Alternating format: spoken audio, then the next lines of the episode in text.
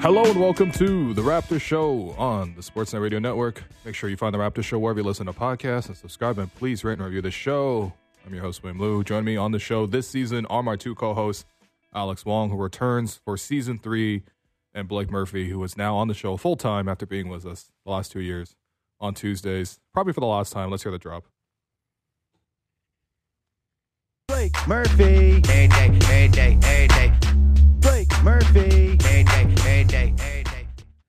What's going on, Blake? I feel like we've officially welcomed you to the show like four times now on the podcast version, but we're back on, you know, live television, live radio. So for that audience, welcome once again, Blake. Thanks, man. It was uh yeah, nice to be here with you guys obviously. Nice to be back around the team on the weekend with uh practice Saturday and a very non-competitive exhibition game yesterday. It, it feels uh, right back in the mix, right into looking at guys like Javon Freeman Liberty and, and seeing what they have instead of, you know, getting a, a real look at Pascal and Scotty and, guys like that. Yeah, no, you, you slid right back into your natural environment, got to the arena last night, and instantly I saw you sitting courtside with the 905 crew, but also not the 905 crew because shouts to Chad Sanders, promoted uh, to the Raptors now. But uh, otherwise, you know, we are back to report on everything that happens with the, the team this season, talk about every single game, even the win against Cans last night, which uh, we will get to later on in the show. Uh, but uh, at least for the first segment, Alex, you're going to sort of pilot us through what's going on. So, Yeah, I'm gonna pilot you guys through the whole season, man. yeah. We're just talking about just the first segment. First of all, ni hao to Blake. Ni hao. Welcome, welcome to the show. And and Will, you didn't tell everybody we're going to two hours That's right. this year, two That's to right. four, two to four p.m. Monday to Friday, and of course, like you mentioned, focus will always be on the Raptors, but also expanding the show to cover the NBA at large as well. So super excited to have Blake on board. Super excited to see Will every day again. So wanted to just kind of reset before we get into the preseason. You know, the Raptors last year was coming off what I would say was a disappointing, dispirited season. They lost in the play in. I don't think the boys were happy. Nobody was happy from the coaching staff to the players to the fans. Might be the first time I've ever heard of uh, unhappy coaching staff. You know, I feel like coaching, st- not not to say that they don't get a right to be unhappy, but like you know, Yeah, yeah. There's you're, you're less important than the players. Let's be honest. yeah, there's just a lot of unhappiness around, and obviously in the offseason, Nick Nurse out, Darko Rajakovic in as head coach. Fred left in free agency. The Raptors picked up Dennis Schroeder, drafted Grady Dick, added Jalen McDaniels, Garrett Temple, Jakob Poeltl came back, Gary Trent Jr. exercised his option. So before we even get into the preseason, Blake, maybe I'll start with you. What are your big picture thoughts just coming into this season in terms of expectations for this team? Yeah, my expectations are, are more or less in line with where they were entering last season. And what that is, is, you know, if you rewind to before last season, they were coming off of a year where they made the first round of the playoffs and they threatened the Philadelphia 76ers at least a little bit. They, they put them on, on their heels just a little bit. Of course, got down 3 nothing in that series, but were able to fight back a little bit and looked like a team that was maybe you know, not ready to take a leap into title contention, but ready to, you know, be a player in an Eastern Conference where, yeah, we're, we're entering this year where Milwaukee and Boston, and if they figure out the James Harden stuff, then Philadelphia, those are established teams. But the East is pretty wide open once you get outside of of those teams. And I think that, you know, the expectations, even coming off of a 41 win year where they lost in the play in, it was pretty joyless. Um, you lost Fred VanVleet in, free agency, who was one of your best players even acknowledging all of that, I think the expectations for this team still should be about where they were the last couple years, which is,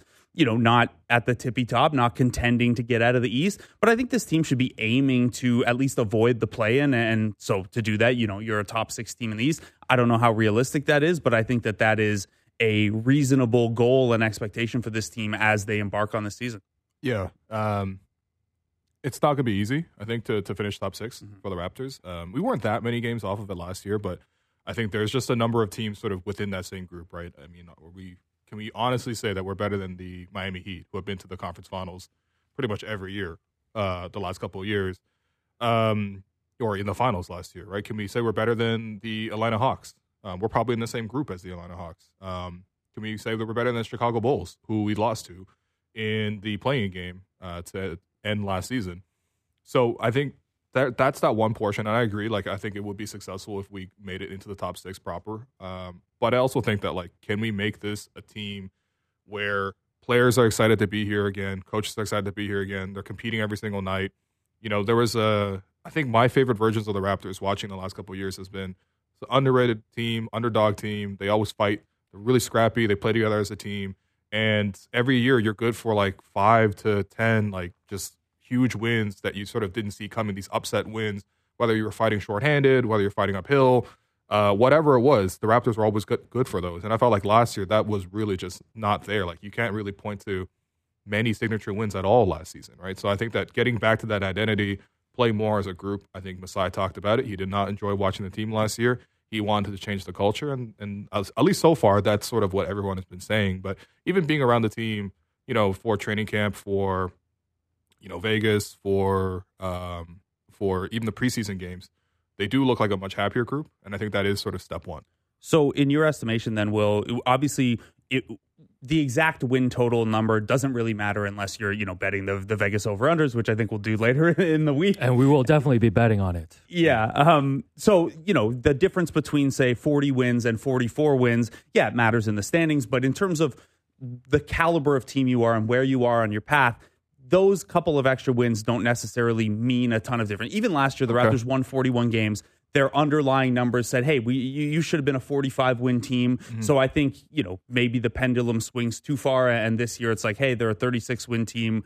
But realistically, maybe they should be 39 or 40. But more to your point, do you think it's fair to say then that you'll be evaluating this team, you know, to reverse all, uh, an old hockeyism? Not it, they don't ask how they ask how many. In your case, you're not as worried about the how many. As long as they're in that tier, you care more about how they come about that and how it feels to get say 41 wins versus how 41 felt last year. Yeah, I mean, first off, expectations is is going to be a huge part of sort of how we determine how we sort of perceive anything in life, and I think that in this case, for the Raptors, like we had much higher expectations going into last year, and even though the roster is not significantly different for this year, I think the expectations are a lot lower. So um, I think everything will feel a little bit more positive just on that perspective of dropping expectations. But I also think the other part too is just you a you definitely need the team identity to come back, right? That Raptors culture that Masai felt was lost. We need to recapture that, whatever that necessarily means. Um, but I think on the most basic level, it's sort of getting these guys to play hard, play unselfish, be excited to come to work. And then I think the other part is you want that culture to come back because you want to see more development from the, the team and the players. And I felt like last year there was such a stagnation in terms of the younger players taking a step forward that um, that made you feel really worried about the future of the team because even in previous years when the Raptors didn't have like amazing prospects or anything like that, guys would just be able to work their way up and contribute, and they were always surprise contributors. There was none of those guys last year. Like a, a, the best was like Jeff Dowtin, right? And you know, with all due respect, that was a two way guy, right? So I think you need to get a team wide culture of improvement and player uh, development this year. And I think again, that's probably why they brought in Darko. That, that's their biggest move was just bringing in Darko. Yeah, and I think that's the other thing you guys make up a, bring up a good point is like you can set the expectations like you guys mentioned like based on wins. Like for me, I'm more interested in looking some of the some of these younger guys, right? Scotty being the obvious one, Yep. but you look at bringing in Grady Dick, you look at even Precious Achiuwa, and a lot of these guys on this team. Like, what do you guys when you guys are looking at it so far? I know it's been two preseason games and they've only played one NBA team. Talk about Darko coming in, the development background. Obviously, the offense looks different. All of this stuff. What have you guys seen so far in preseason that's been encouraging for you? Because I, I feel like a lot of fans coming into the season just want to feel like it's a fresh start, right? Have like we seen year. preseason? We've we had one game against the Sacramento Kings over a week ago. Yeah, We have a whole week off where we were at practice like four straight Mm. Uh, they're at practice again today, by the way. And then yeah, we'll play the Chicago Bulls tomorrow. But that game last night was not. but I think forget about the game It itself. was even preseason quality wasn't preseason. Like that was Yeah. like Shouts to Rico, Cans. Rico Hines runs quality. Shouts to the Cans Ty Pants. Uh, shouts to Alfred Payton getting to run at the Scotiabank Arena court once again. But just even looking at obviously like things that Darko has talked about, the players have talked about, right? What's what stood out to you guys so far in preseason slash training camp in terms of just like moving forward and what you're excited about seeing from this team?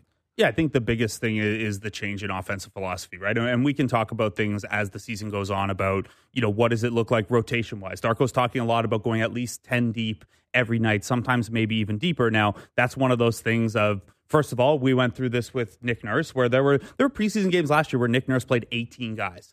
So That's what preseason is for. Yes, Yeah. and, and so I'm just saying that Darko playing 17 last night is not something we can, Yeah. you know, raise a banner for and assume that'll hold. We've heard lots of coaches say they're going to do this and then do something different in actuality. So We've heard Nick Nurse say that for Philadelphia right now. He's like, it's very important for young players to get minutes. And I'm like, really? It I bel I believe in the two way guys seeing actual action so that they can. Yeah, okay.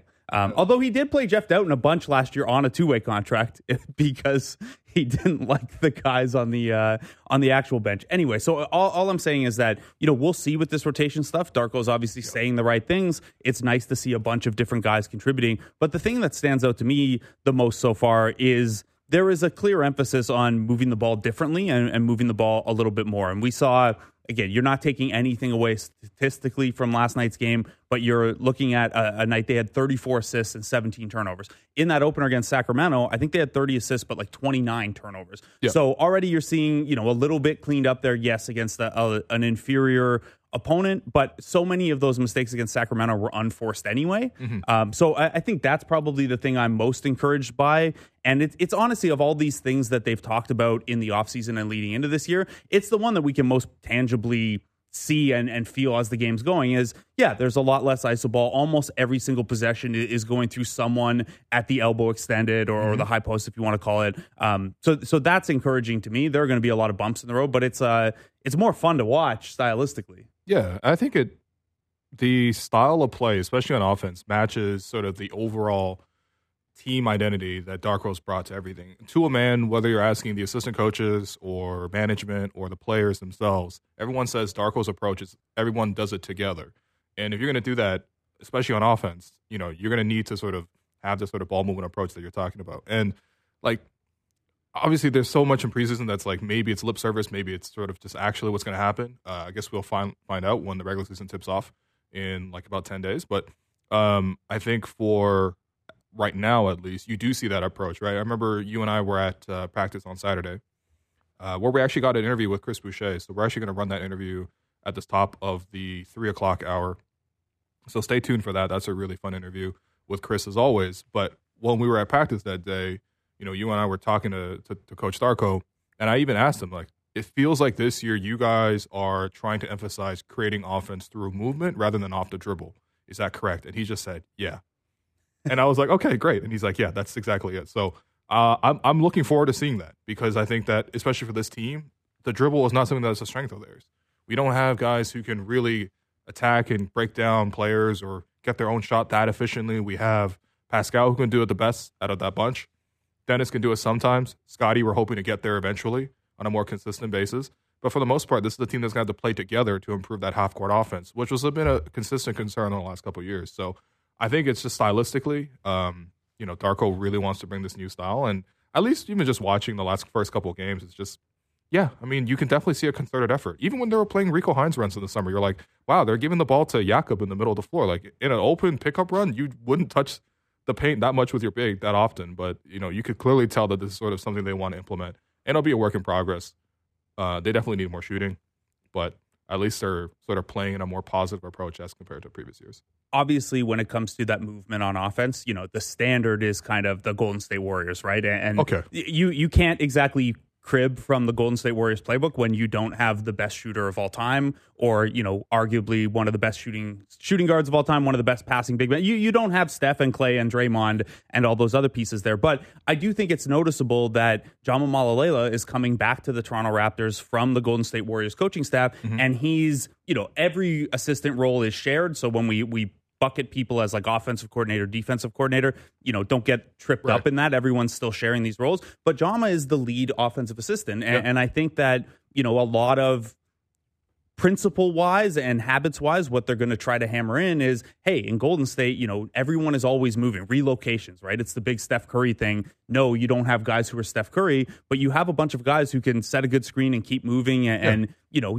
this Raptors team knows what it's like to play against that Golden State Warriors team and how exhausting it is defensively. I think a lot of this motion stuff is not only about, well, you don't have one on one guys to break a defender down and create that first advantage anyway, Yeah. but it's also just about making you more difficult to play against, even if you don't have, you know, the talent level individually on offense of the team across from you, you're making them work harder defensively, mentally, and physically. Yeah, and listen, I, I know I know we're going to go back to Alex right after this, but Um, even on a bigger scale, it's just like what we tried to do the last couple of years just didn't work. That offensive approach did not work. The Raptors are consistently like, even when they were a winning team uh, two seasons ago, winning 48 games, they were still bottom five in half court offensive efficiency. So why not try a different approach and, and pretty much an entirely different approach? So whether it's because of need or just because of the fact that uh, you know you got a new coaching, I, I'm looking forward to at least seeing a new approach on offense. I, I actually think that there's only room to go up from here. Yeah, I think it's interesting you guys talking about this new movement offense. And I think one of the biggest things in training camp right now coming into the season is like what Pascal is going to look like in this like quote unquote new system. We heard him on media day talk about how you know as as good as a player that he is, he can fit in in any system. And I know Blake, you know, yesterday we were at the game, and afterwards, like um, Darko was talking a little bit about uh, Pascal as well, and there was some things that stood out to you, right? Yeah, certainly. I, I thought it was, you know, the the most effusive praise we've heard anyone from the coaching staff or the front office throw on on Pascal over this last little bit. Um, I, I know we have a clip we can play now or, or play later, but Darko kind of raving about not just Pascal in the new system, but just the quality of player Pascal is as well. And, and what you can pull from that, I think, is that well, that opens up a lot of options if you're a coach and you have this really versatile lead piece. Yeah, let's hear that clip. He's doing a great job. You cannot hide the talent, and, and he's one of the best players in this league. Yeah, he, he's going to find his spots on the court. He's going to find his opportunities. I think he's going to be uh, as efficient uh, numbers wise. I think he's just going to be able to do it with a little bit less dribble and like the, more aggressively. Yeah, and I think you know that last point. I think you can make Pascal more efficient. I think you know when, especially when the offseason was happening, right? So much of the discussion was like, are the Raptors going to trade Pascal? Are they going to trade Pascal to Portland around the time of the draft? Are they going to trade him to Atlanta uh, at the start of free agency, summer league? You know, oh my God, Pascal wasn't there. And it was confirmed that Pascal was not there just because of the fact that he's in potential trade talks, right? I think that clar- clarifies the, the uh, situation. And, sort of that was sort of the mood and the fear. And it was like, okay, well, now he's extension eligible, but we haven't heard anything about it. I, I asked Masai about it um, at, at media day. I mean, I actually asked Masai about OG and Gary's extensions, but it was asked to Masai also, you know, what's where's Pascal at and his extension.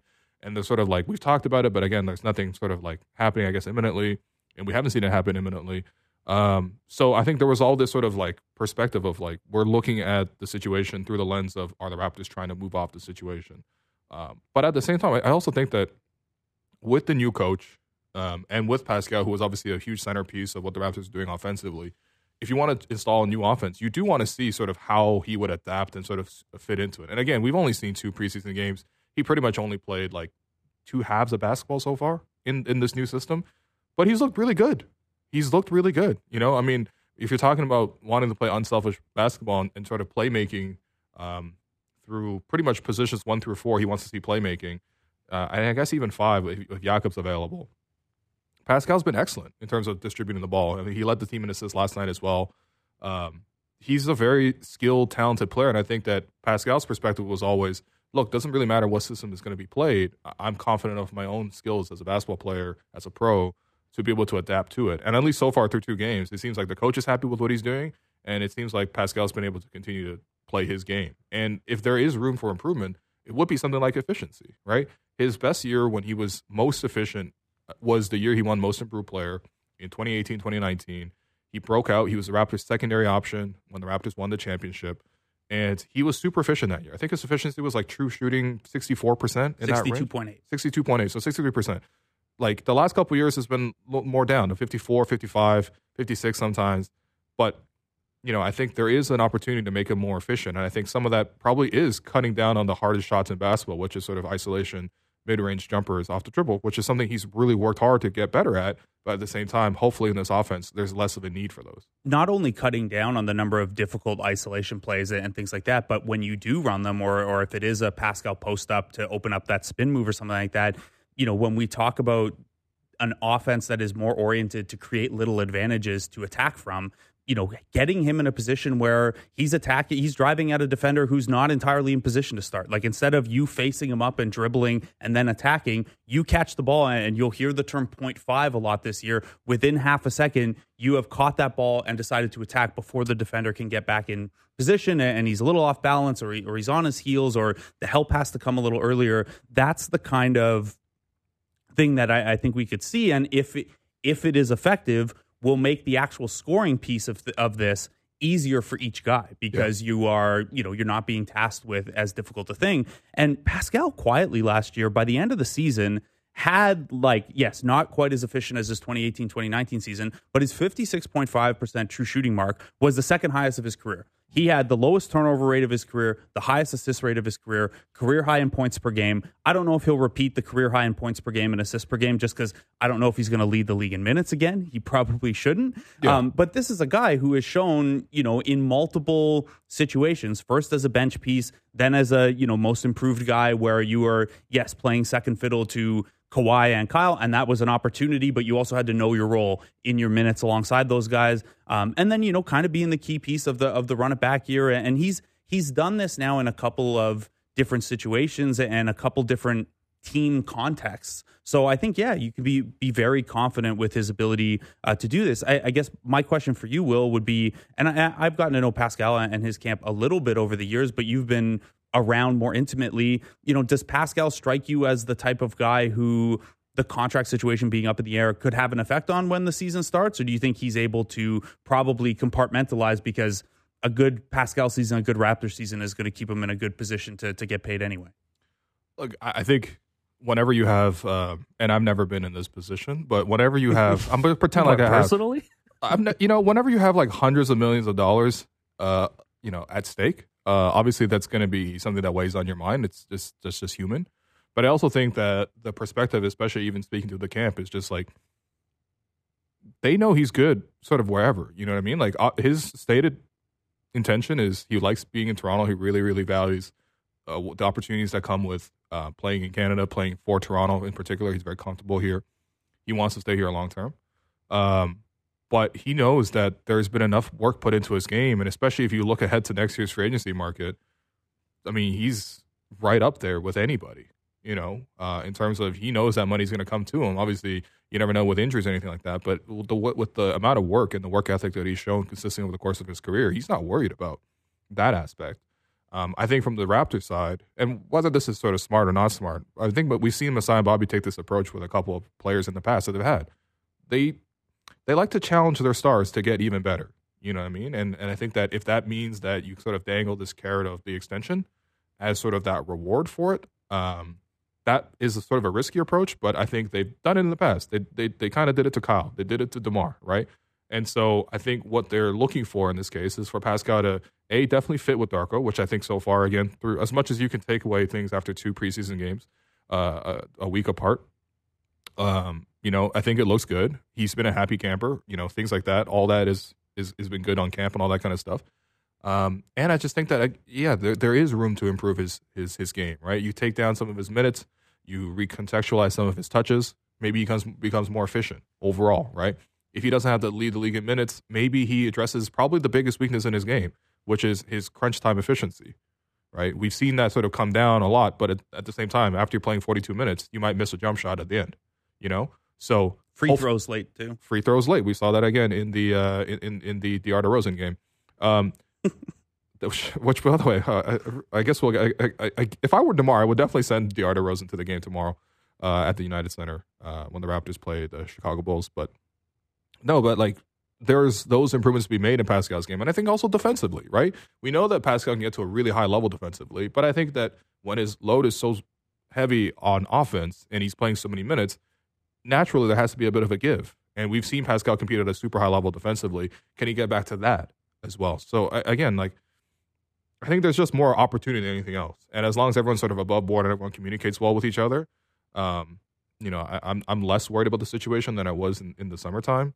Um, and I think overall, I just appreciate the fact that we have a very talented player willing to play a variety of different roles and willing to stay long term.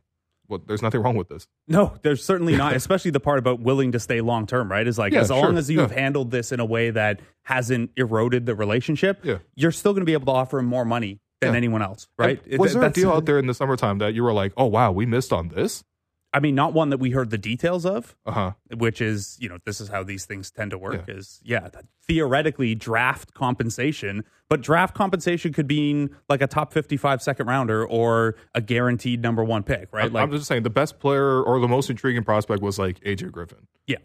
and and like I, And I if like you AJ, liked but Kobe Buffkin that much, and I, I do, Sure. but like you would have drafted him over Grady Dick. yes, yes, the Raptors uh, took Grady 13th and uh, Kobe was 15th. I believe. Yes. yeah, Um, another question for you on Pascal. So over the last couple of years, and this is true of everyone, this isn't just a Pascal thing, but we in, his 2018-2019 season where he won most improved player, a huge part of that was he started knocking down threes. He hit about 37% of his threes on almost 3 attempts a game. He hasn't been that level of a three-point shooter since. yeah. Over the last 3 years it's been low 30s. He was 32.4% last year. Now, we know that a pull up three against the defender at the top of the floor is a much more difficult shot than a spot up catch and shoot corner three. Um, Pascal himself has shot seven to eight percentage points higher on catch and shoot versus pull up, which is right in line with what we'd expect from guys. Um, with this new system, and particularly with the potential for Scotty Barnes to handle the ball a little bit more, do you think we'll see?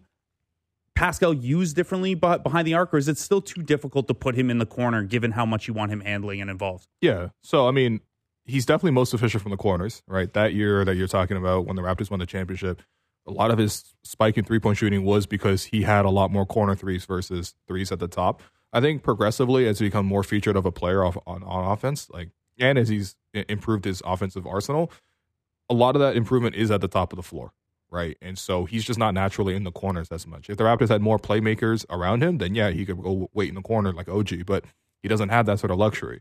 Um, but even still, I think that there's no reason why he couldn't continue to improve. For example, his catch and shoot efficiency above the break, which is sort of like the area you want to him to be at the most. And Well, that's the new spacing dynamic in the NBA, right? Is like we have we have spaced the floor horizontally as much as we can possibly space it, and teams by and large know how to defend that. Yeah. So now you're trying to space it vertically to to open up space in the paint that way. Yeah, and and uh, shout out to I think Savannah noticed this at practice, but like, um, there's like the taped lines that are down at at uh, the OVO pass facilities where they have like essentially like a four point line almost, and it's not for players to shoot from there. It's just like a reminder sort of where to space, right? Um, but yeah, I mean at the same time, like I, I think with how hard Pascal works, I, I never really saw, uh, saw a reason why he couldn't improve his three point shooting from above the break. It's not like he has a broken shot or anything like that. So I think there is more ability. Like if he averaged like five three point attempts per game this year, I'd be pretty happy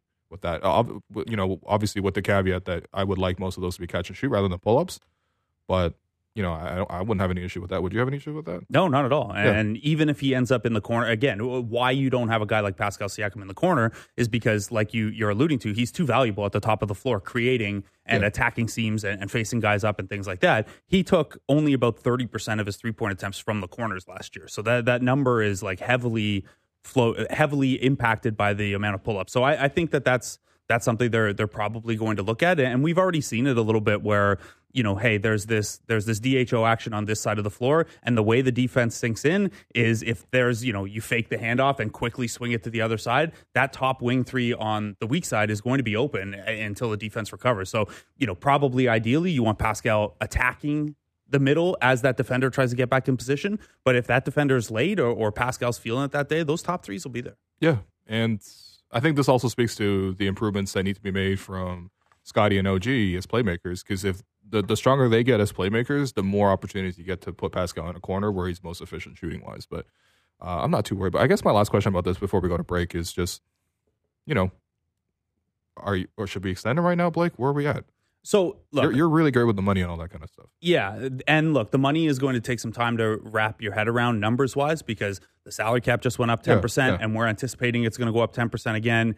You know, the number, like if it's a nine figure number that starts with a two, you might just have to, to get used to that new reality in the NBA. Yeah. Um, so you have to figure, think of this more as well. It's a max contract. The actual dollar amount doesn't matter. It's taking up this percentage of the cap. Um, I, I think if you are Pascal, you're still pretty open to signing that right now. And why the Raptors, are, or I thought why the Raptors didn't for a long stretch was once you extend him, well, that takes a trade off the table for a while. If you think there's even, you know, a 20% chance that you're going to want to trade him by the deadline, this doesn't work, or the team underperforms, or, you know, OG and Scotty both get hurt. So even though Pascal's been good, you know, the season sucks for whatever reason. If you think there's even a small percentage chance of that and there's going to be a market for the guy, you maybe don't want to sign him to the extension right now to keep that option open in February. But that's about the only argument against the Pascal extension right now because even if you are not the most comfortable about giving a max extension to a guy who is going to be 30 in the offseason, um, you know, those deals don't always age the best. He's going to get it from someone. And the way that the NBA works in the capped environment is you're better off taking the risk and, and maybe on the back end you're overpaying a guy slightly than losing another guy for nothing. Yeah. Uh, we definitely don't want to see a repeat of that. So, I, I would, if I were the Raptors, I would sign him to the extension now. Um, you know, it, t- it does take the trade off the table in, in February. So to me, it signals that they're at least kind of considering that option still. well, I mean, you're tight with the front office. You should just tell them that in the next Raptors home game. Yeah, I don't know. I, if if I if I nudge them for hey, which 905 guy should uh, should get a tryout versus an actual 905 deal, maybe they would listen. I don't think they're going to listen on uh, on Pascal's next extension. Blake, we're gonna need you to use your your clout for good. All right. Um, but listen, we're gonna go to a break, uh, and we are going to come back actually with the Raptors' official response to the lawsuit filed by the New York Knicks. It's actually a, a really, really sassy response, I've had to say. So we're gonna tease that. But before we actually take that break, I want to let you know that Bet River Sportsbook and Casino here, and it's your home for uh, this basketball season. Download the app featuring thousands of action packed bets, thrilling slots, and exciting table games for you to enjoy all season long. Bet Rivers and Raptors basketball. It's time to take a chance. Must be 19 plus, available in Ontario only. Please play responsibly. If you have questions or concerns about your gambling or someone close to you, please contact ConnexOntario at 1 866 531 2600 to speak to an advisor free of charge. All right, we're going to take that break. I've been your host, Will Lou. You've been listening to The Raptor Show on the Sportsnet Radio Network.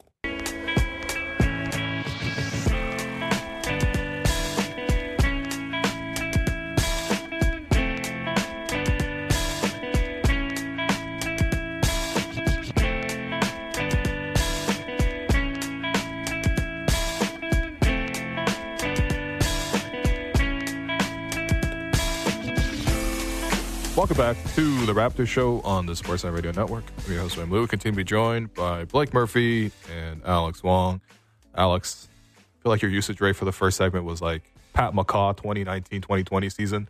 So we're going to need you to step up in a more featured way. This li- live on uh, on air coaching. Let's keep it that way. Um, wanted to ask you guys before we get to the most infamous lawsuit in NBA history.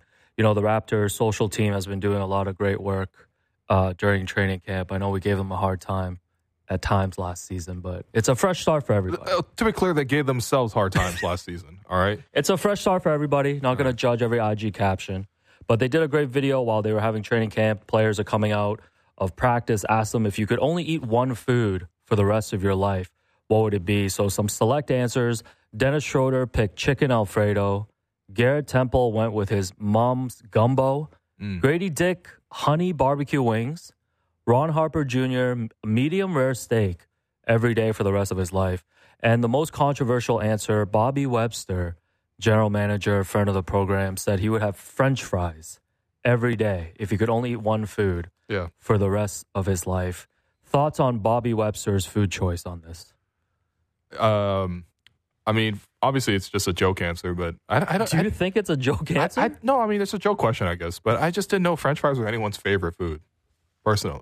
So, yeah. Don't look at me. I'm going to out myself here as the worst, like borderline Irish person of all time. I don't. I You don't gonna slander do- potatoes? I don't like potatoes, French fries, and my entire Wow. life. So Wow. I, me and Mashed- Bobby Webster no could mashed not be- potatoes. No, my entire life. I was a little kid who wouldn't eat French fries. Unbelievable. So what would you get on the side if you were like ordering a burger or something? Yeah, ordering the salad on the side. Yeah, I mean, if it's at a restaurant, I Wow. basically fast food's out because I don't really drink pop much either. Like No all, all pop. the value, like I'll drink Okay. pop, but like I'll take Yeah. like two sips of it. This and- is Blake preparing to be a TV star. Well, the new media room meal setup is perfect for you then. Yeah. yeah, just I no guess, food. I guess.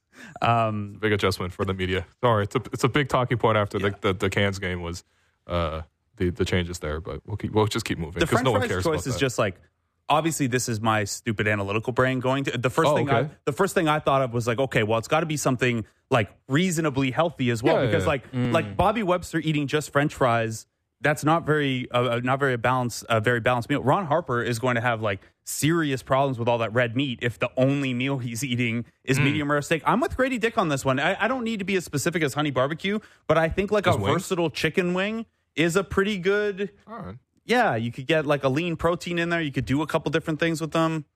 I think I think Grady's got the best answer here.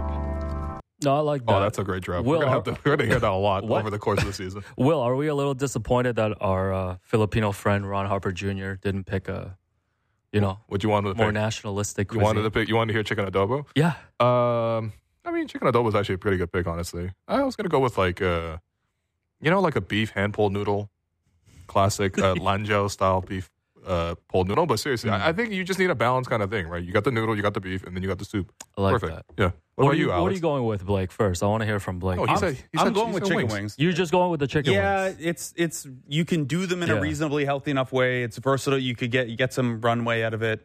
Uh, I'm not touching a vegetable as part of my my only food ever to eat though. Okay. Yeah, I'm not gonna lie. I think I would just get McDonald's every day. That's Oh, not a yeah. food though. I get a Big Mac every day. No, no, Okay. McDonald's is his own. I, I would have a Big Category Mac food. every single day. Yeah, Yeah. Well, that's that's I think what I would Free go with. promotion. Well, the, what you Oh, my- actually my eat bad, in my office bad. every single day is uh, you order a butter bagel and a uh, Sometimes toasted. sometimes toasted. Sure, yeah, he likes Yeah. to mix it up, uh, and then you know that coffee that you see sitting on the table there. So that's Listen, actually what you eat every day at the office. No, it's a pregame meal routine, man. Okay. Don't you guys have routines? Do you have a specific routine pre-show? Well, I will. lock in I on? will let you know soon because today was my first day on the show, and this is a new time slot for me. Like Jay's Talk Plus all summer, 10 a.m. to 12 p.m. is a very Right. different routine than rolling in here for a two o'clock show and then heading to the arena after. Oh, So this is the, this is the best time slot. It's it's the most chill. You come here and then you're done at four, and then you go down to the arena for the Raptor game. It's perfect. Yeah.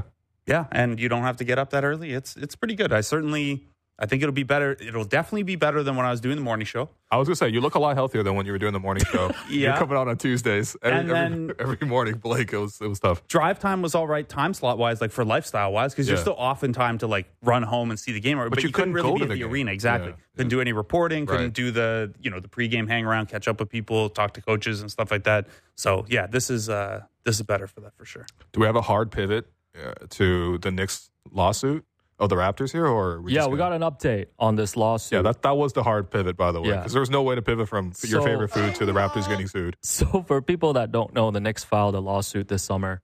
This was directed at uh, Darko Rajakovic Yep. and a new employee named Azotam, Yes, who uh, apparently took some state secrets off Synergy.com Yep. over with him. he took the, the uh, Knicks. he, he took the Julius Randle sidestep uh, left-handed three brick. Uh, yeah, play he, he took some the secrets from hand. the from the Okay. mid three in, in New York, and, and you know Masai was asked about this on media day. This was actually the first question that was directed at him at his presser. Great way to set the tone for the season, and he said, "quote I think there has only been one time in the history of the NBA that a team has sued a team." Go figure. And Blake, we've got some uh, we got some updates from the Athletic today, right? Yeah. So for background, by the way, um, he's not wrong that this hasn't really happened before. And part of what the Raptors are going to argue in court here is, well, the NBA, the NBA charter uh, has like steps laid out for what happens if there's a grievance between teams. And Sure, Adam yeah. Silver uh, at the last Board of Governors meeting, where he, he did the I can't really talk about it because it's possible this comes across my desk. The Raptors are being not only is this ridiculous and taking up the court's time, and the whole thing is frivolous, but also this is something that we have a league charter to cover. This is supposed to be a league matter. So the Raptors are appealing to the court not appreciating frivolousness by being like this should not be taking up your time and your resources um, as to the actual content uh, of their filing. So this comes via fred katz and mike vorkunov of the athletic. This is a quote from the raptors filing. This baseless lawsuit is a public relations stunt by the knicks. It has no business wasting judicial resources given the all-encompassing arbitration clause in the parties governing agreement. So in other words we're supposed to solve this in-house. It's ridiculous. It's a waste of your time throw it out and let the NBA deal with it. Um, Ian Begley of SNY TV has a Knicks spokesman response, which is As we have previously stated, given the theft of proprietary and confidential files and clear violation of criminal and civil law, we were left with no choice but to take this to federal court. Um, the Raptors are also pushing back on that particular thing, the theft of proprietary and confidential files. Um, this is paraphrasing, not not a direct quote from their filing, but they called that a false and overblown accusation. And Will, you've been on Synergy before. Alex, I imagine Will's shown you clips from Synergy before. Yeah, of No, course. that's- That's, my crux homepage. here That's my homepage. The Yeah. Raptors are saying the more than 3,300 video clips are not confidential. Anyone with access to Synergy can just log in and get these clips. At most, Azotam had like cre- curated playlists of clips and he Mm. wanted to keep his playlist. Like he went through a, a breakup but wanted to keep the Spotify Yeah, that yeah, they yeah. shared together uh, and, and not mess up his algorithm. Basically, is the gist of this. The Raptors are saying anyone with a Synergy login could look at all this stuff. I don't know if they'd say this much, but if it goes further, I'd imagine they'd also say all of our internal proprietary stuff is way more detailed than what Synergy allows you to do. Synergy is an efficiency tool, not an information tool if you're at the NBA level. Damn, wh- Blake just delivered the opening statements to the to the court case, man. I feel yeah no I feel like we should have dropped the ether beat as as Blake read the uh, Don't- the don't- actual like quote Don't give Derek ideas, man. from uh from from this from the court but no seriously I, I think it's you could just judge on the actions like the Raptors are still in, in like employing Azotam as one of the video coordinators Let's or get him on the show to defend him. Here's- here's what I think a we should- difficult approach. So the, The Knicks are here but December let's put that in, 1st. yeah. The Knicks are here December 1st. Uh-huh. If this is still a thing, It Fred, probably will be. Fred Katz of The Athletic, who's who's the lead on this reporting, him and Mike Vorkunov, but Fred's the beat guy, so he'll probably be here. Mm-hmm. Yep. We bring him in here, we do a mock trial. Okay. Alex, you, you put a judge's robe on instead no, of your. I'm gonna uh, dress your- like Omar from The Wire. just gonna have the yellow tie. Just, Yeah. uh, you you got the synergy login. I got the briefcase. Yeah, Yeah. that's what we're gonna do. All in the game. No, but seriously though, there's th- this. Even when we looked at the details of this when it came out in the summertime, um, it was pretty clear that this did seem frivolous. You know what I mean? Like I think the closest thing to like stealing trade documents would have been like, okay, they filed a scouting report for like a specific game here from two years ago, and then they brought it over, and it's like, okay, so that I feel is like maybe more specific to like a team context, and you might say, well, that's closer to. But honestly, this is just like standard practice for the most part. It's it's a little sloppy. I'm sure that you know, anytime you change companies, that you, there are certain you know rules and regulations to be followed, all that kind of stuff. But we're not exactly you know taking the secrets of the iPhone over to Android over here. Like it's it's not like that. You know, to, to borrow a quote from Draymond Green. Here's the thing: is like if he showed up to a video session and was like, "Hey, when I was with the Knicks, this is how we defended that action." Mm. That's allowed. You're allowed to like that is knowledge that you have as a basketball person. It's just the fact that you know downloaded some stuff from Synergy. I'm not saying it should be like all clear and and you didn't make a misstep in doing that. But yeah, this and- the other crux of what the, the Raptors are going to argue here is that not only is this frivolous in terms of coming after the Raptors for some sort of restitution, but it's the Raptors are arguing that it's also an action on the part of the Knicks to scare off future Knicks employees from going to other teams. Hmm. Because if you take not and again, this is not the synergy video. You probably shouldn't have done that part. But if the Knicks are going to claim that any knowledge you picked up while you were working for the Knicks is not knowledge that you can take with you, like that is institutional knowledge, not your personal basketball knowledge, that is going to hurt the job market or, or hurt Knicks employees' abilities to maneuver elsewhere. So the Raptors threw in a nice little like labor sub punch to this too. It's like also it's anti-labor, just so you mm. know. So basically, James Dolan is just playing games. He's a highly litigious individual. Yeah, no, you that's know, fair. like this is actually in his track record, and I think that, you know, do you think there's some beef there between him and Masai? Like, uh, no one can say this, you know, with any sort of authority. I just mean like, why would you even take this step unless you know there was some extra sort of motivation behind it? Yeah, I think there's probably a history there, right? Like he didn't. Obviously, we know he didn't like how the Bargnani trade turned out because he then stopped the Kyle Lowry trade because you of get it. mad at your GM. You don't get mad at you don't get mad at Masai. Like, come on, But man. are we? We're also talking about a, a very rich person who spent his whole life rich and like enough in enough of a rich person's echo chamber to have JD and the straight shot like uh-huh. headlining shows. You know, like you wouldn't go to a JD and the Straight Shot show. I know you love your concert. Yeah, would, I- would you attend? I would go Do you think they have merch? ironically to to see JD and the straight shot. I would not pay to go. Okay, okay. So Do you they have merch you- like the water bottles, like that's like fifty dollars, or like the tote bag that's eighty bucks. You're willing to buy an eighty dollar James Dolan tote I bag? mean, Don't lie on air, bro. Kind of dead stock. So know? I don't know if you guys know, this is not the first time that the Raptors and Knicks have been involved in a lawsuit. Uh, Will might not remember this. I think Blake will. So before the Raptors played their first ever playoff series in franchise history back in 2000, Toronto Raptors coach at the time, Butch Carter, actually filed a defamation suit against Marcus Camby, who was on the Knicks. You mm. remember this? Vaguely. Okay, vaguely. Okay, because what happened was Camby was traded to the Knicks before the 98 99 season, and he had said, I believe, in an interview with a newspaper, that Butch Carter had promised that the Raptors had planned to build the team around Camby. So after he was traded for Charles Oakley, Camby said, quote, he's a liar. I don't really like him. No one likes him and no one wants to play for him. Damn. That's the guy that he is. I don't trust him. I think a lot of guys don't trust him. He's just been ratting out people and doing things his way. From what I hear, a lot of people are mad at him. So right before game one, Butch Carter heard those comments and actually filed a lawsuit hmm. against Camby. So, So Wow. I came across this during the pandemic when we were just kind of coming up with any article idea we could. I ranked every trade in Raptors history.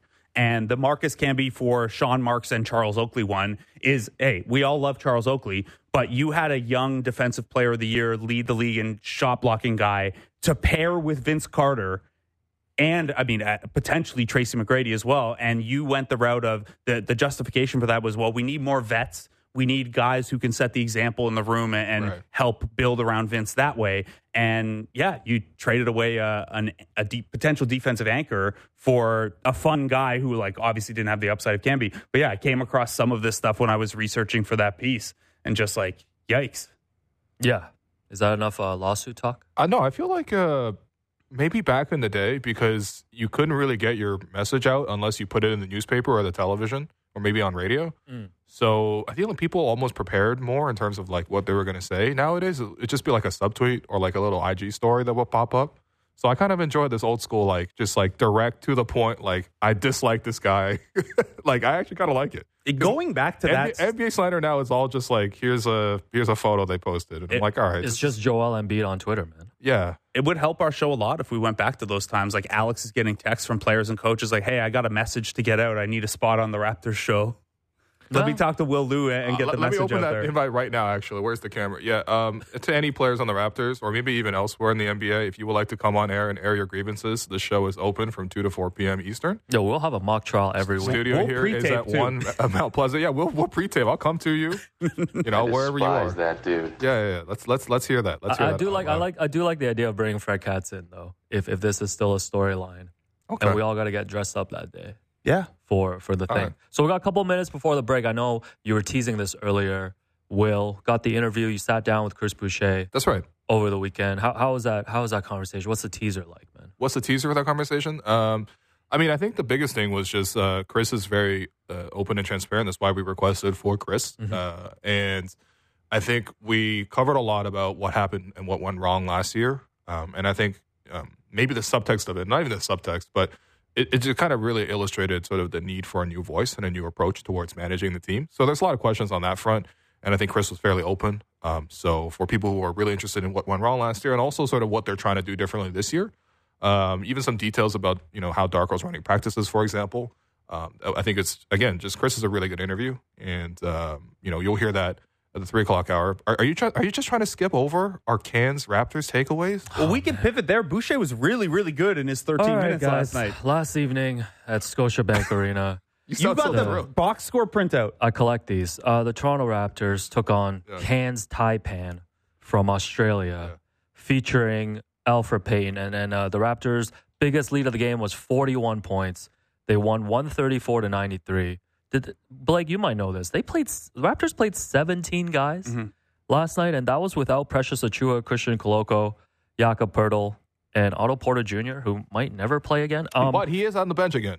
It's a big. It's a, he oh, is we're closer setting to the those, court. we're setting those standards No, this no, season. trust he me, I'm telling on the bench and dressed. he, he wasn't even in the building for like right, half all the year right. last year, so he he is closer to the court. Like right. that's objectively true. Anyways, Chris, like you mentioned, Chris Boucher did get the start and, and, and played really well. What would you see, Blake, from from our guy? Yeah, uh, I mean, I thought Chris was just it was pure energy, basically, right? Like, Yeah. like I can say pretty safely if he went to the Australian Basketball League, uh, he would lead the league in free throw attempts. He got eight of them in 13 minutes, and a lot of it was, um, you know, just activity and, being around the rim a lot. The Mm-hmm. Ra- the Raptors guys around him were looking for him on high lows and, and dump offs and things like that. Um, but yeah, I thought just you know the one thing that we didn't really get to see Chris operate much of, and, and it's kind of the big question for him um, heading into this year if he's going to be the backup five is how does he look in those you know high post DHO situations and stuff. They didn't do that a ton with him. It was kind of it was almost all transition offense when the starters were out there because they forced the turnover every time down.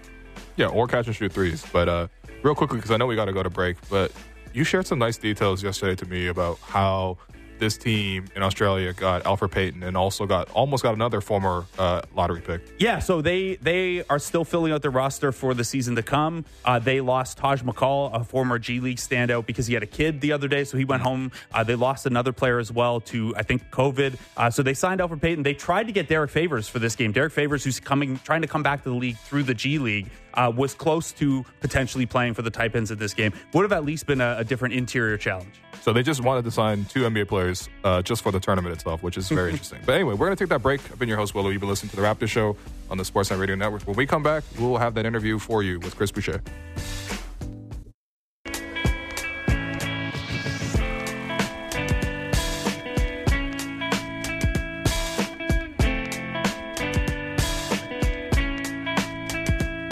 Welcome back to the Raptors Show on the Sportsnet Radio Network. I'm your host, Wayne Blue. Uh, as we said before the break, we were able to get down to Toronto Raptors practice on Saturday to land this one on one interview with Chris Boucher. So here's that interview. Joining us on the program is Raptors forward, center, just baller in general, Chris Boucher. Chris, you know, you're not the second longest tenured Raptor now on the team. No, I didn't even know that. Yeah, yeah, yeah. it's just what was- Pascal who- longer than you. Oh, so only one year? Cool. Yeah. That's not bad. Yeah, yeah. Definitely So- proud of it. Uh, I mean, you're you're a veteran of the Raptors, but you're also a veteran of the Raptors show. You know, I feel like we've done so many pieces of content, podcasts together. Your show, my show. So, you know, obviously today we're actually relaunching the show for the season. We're back on TV, back on air. So I appreciate you taking the time, man. Yeah, no worries, man. Always. Always a Um, pleasure. Let's start with the summer, man. So, how was your summer? You know, how was? Uh, did you get away? What'd you do? No, it was good. I went to St. Lucia back home. Went Okay. to see my family, extended family, um, people that didn't see me since I was young. Um, you know, worked a lot on different stuff. Knowing that I was uh, having a coaching staff change, um, I felt like I wanted to work on a lot of different things, not knowing who was coming back.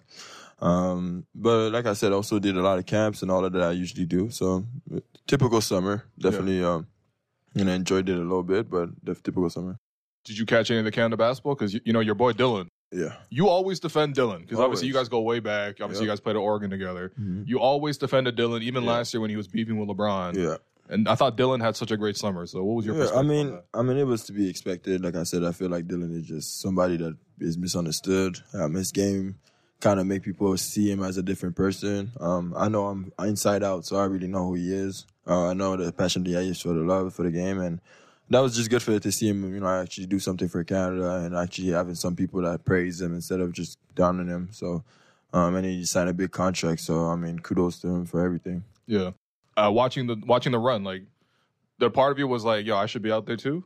Yeah, for sure. I mean, there's a part of me that was like, you know what, man, we could have probably, you know, fight against a shooter or something if you know the full we had the full team. So I mean, obviously, when watching that, seeing what they did, and obviously they succeeded to bring us to the Olympics. I think it makes a lot of Canadian that uh, could have been in the, in the team or wanted to be in the team to play. Um, you know, for hopefully guys like Andrew Wiggins and them guys too um, Right. are seeing the same thing.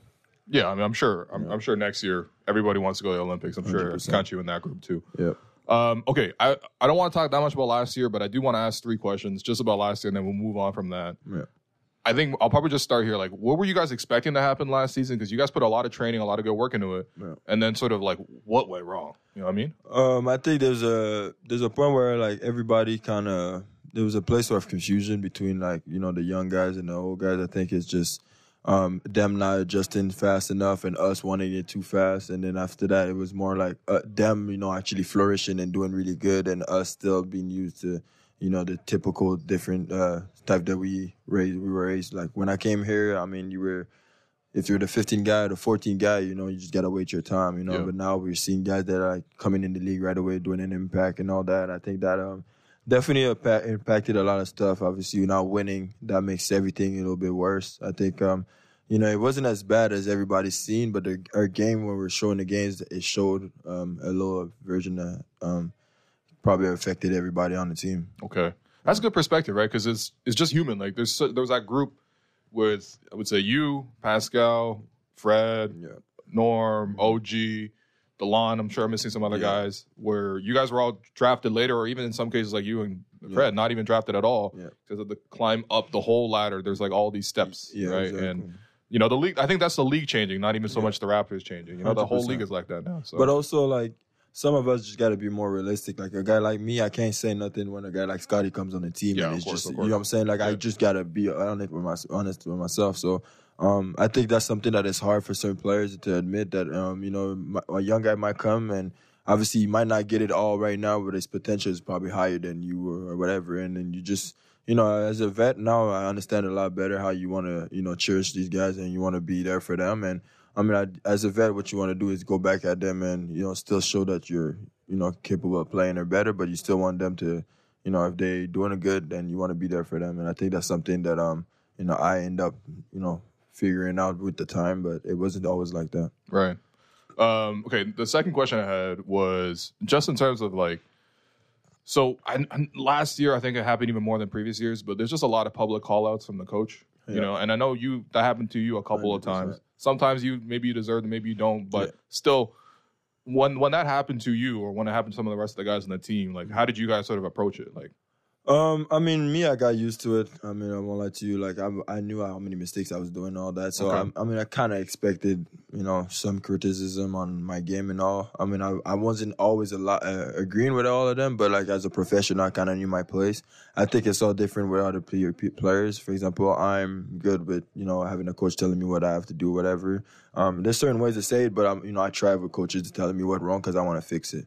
Um, some players are just, you know, they it's a breaking. They, you got to break that habit of right? thinking that you're always perfect. They always have people around them telling they're doing good. So when they have a coach for the first time that telling them or putting them on, you know, Twitter or whatever about something, uh, it might affect them differently. So um, I can't answer for everybody, but I know for me, definitely, um, you know, there's a certain way of communicating, and I think that um, every coach has different ways of doing it.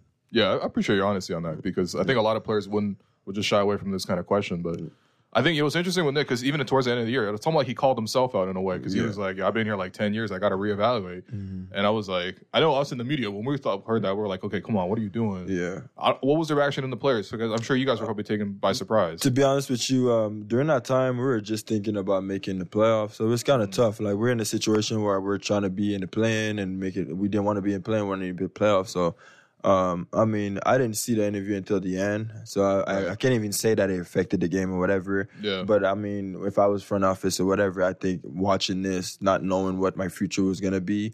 If my coach says that, then you Yeah. know some decision has to be made. So I, I, you know, I'm not in a position to talk for anybody, but I know that um, if it rubbed the fans a different way, I, you know, what do you think uh, it did with the front office and everybody else? No, that's fair. I feel like that's just one of those things where you, you don't say it in season, you say it at the end of the season. You know Yeah. what I mean? So, um, and then the third question was just rotations are kind of short last year, Mm-hmm. right? So a lot of young guys didn't really get minutes. When you were younger Yeah. and you didn't get minutes, how did Mm-hmm. that affect you? Because I'm sure a lot of the other players on the team were in that same boat last year. Well, me, what I what it made me realize that I wasn't good enough. Um, that's how I took it. Okay. And I know there's two different ways of seeing it. It's either I'm too good and I should be playing, and I don't understand what's going on, and that might just make you know I want to work hard and whatever. But I mean, I had Serge Ibaka, Marc Gasol, Kawhi. My first year I had Right, right. KD. Like I, I knew I wasn't even close to that. So Right. it just made me want to work harder and learn. And I think that's what's good about this year on our team is that you know they see the Pascal, they see the OG, the Gary, and the guys under them are trying to learn from it, which is you know a really really good thing. But I think it could be seen it totally different. Like you could just be like, you know what? Like my first year when I had KD and all them, um, I was like, they're never gonna use me, so I was chilling Yeah. more, and you know that got me waived. So Right. Yeah. I, I feel like you really had to get it like learn it the hard way. You know? what I Yeah, mean? yeah. Like, No, I for sure definitely took like if you tell me about my career, I definitely had to go every way, like Yeah. every step of the way. And I, you know, like even when things are not well, playing two days as a two way, all that stuff. Like that's Yeah. what I try to tell those guys like McKees and all. I'm like, you guys might think that it's hard, but like. Imagine when it was in the G League and the D League, and you were Mm-hmm. doing all like it. It was just worse. I know I'm not one of the guys that went to the worst, but I know I've been through enough to. Right. No, talk I about was it. I was just chatting earlier this week with uh, one of your former teammates, uh, Mike Kabongo. He says he's your Mm-hmm. Yeah. boy, right? Yeah, yeah. And he said you guys put nine on five together. And I was Mhm. asking about you at that time, Yeah. and he was like, he was like, Chris was like thirty points a game, Yeah. fifteen rebounds, two was- blocks, two steals. I was thinking about getting out of there. Yeah, that's all yeah. I was, you know. To be That's what honest it with takes, you. though. Yeah, yeah. No, I Yeah. mean, that's what I said. uh, I mean, I have my twin, my twin over here, so MG. Um, yeah, he, um, he. I told him that I was like, if they send you to the G League, man, go over there, average thirty and twenty, you'll be back. You know, because he's really athletic. I think he's really got a good job. MK too. Yeah. I mean, I got two twins now, but Yeah. Uh, the Raptors got a type, you know what I mean? Yeah, What's up. Bobby? All right, you just walking. what's up. Bobby? What up, man? Is that Bobby's kid? yeah. Oh, that's adorable. Um, okay, let's talk about this year then. So, what did you guys do differently this summer? Like group sessions, you know, like like what did you guys do to sort of fix it? Because you obviously, uh, you guys know you guys should be a winning program, and you guys are a winning program. So, Yeah. how'd you guys fix it?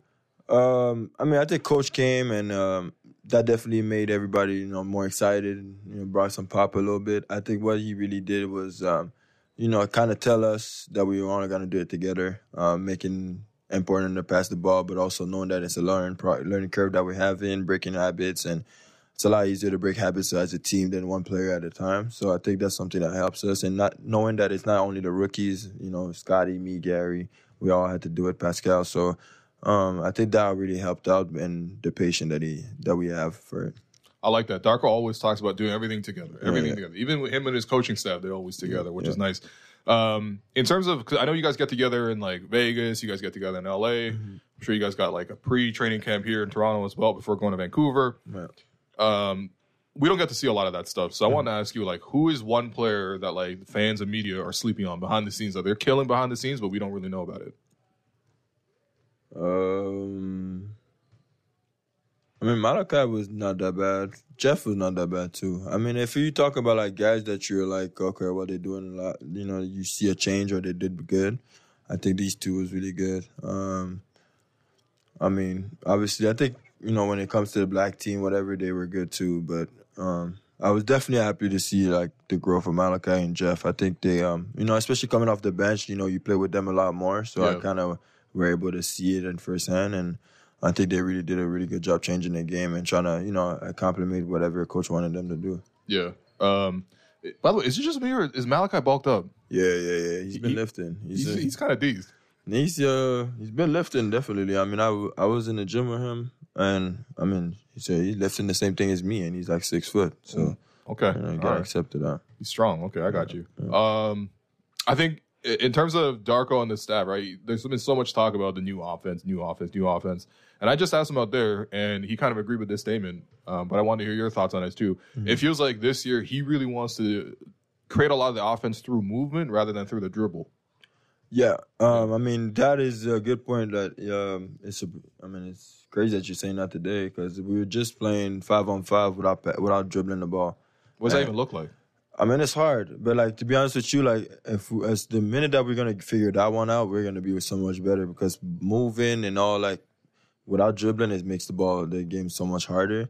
And what thing that he that made us realize that the more you hold it and make see the cuts or whatever, the better it is. And um, you know, the first time we did it, everybody's trying to move fast, whatever, because you know you can't dribble and Yeah. it's like a mess. But as soon as you hold the ball and everybody's cutting and it seems to help a lot more. And I think he really makes us understand that And we do it every day, and then that helps us, us a lot.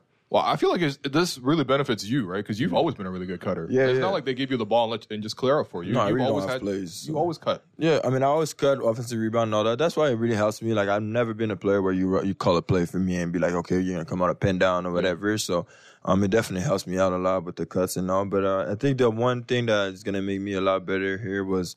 Um, is defensively because the rotation and all that they're a little bit easier, but like with the length that I have, it makes it a lot easier for me and Right. guys like Jalen McDaniel, Pascal OG. So um, I think it's really going to help us out defensively. I mean, the offense is going to get there eventually. We got good scorers, but defensively, I think if they were talking about we're getting a lot of deflection last year and all that, I think we're going to be a lot better this year.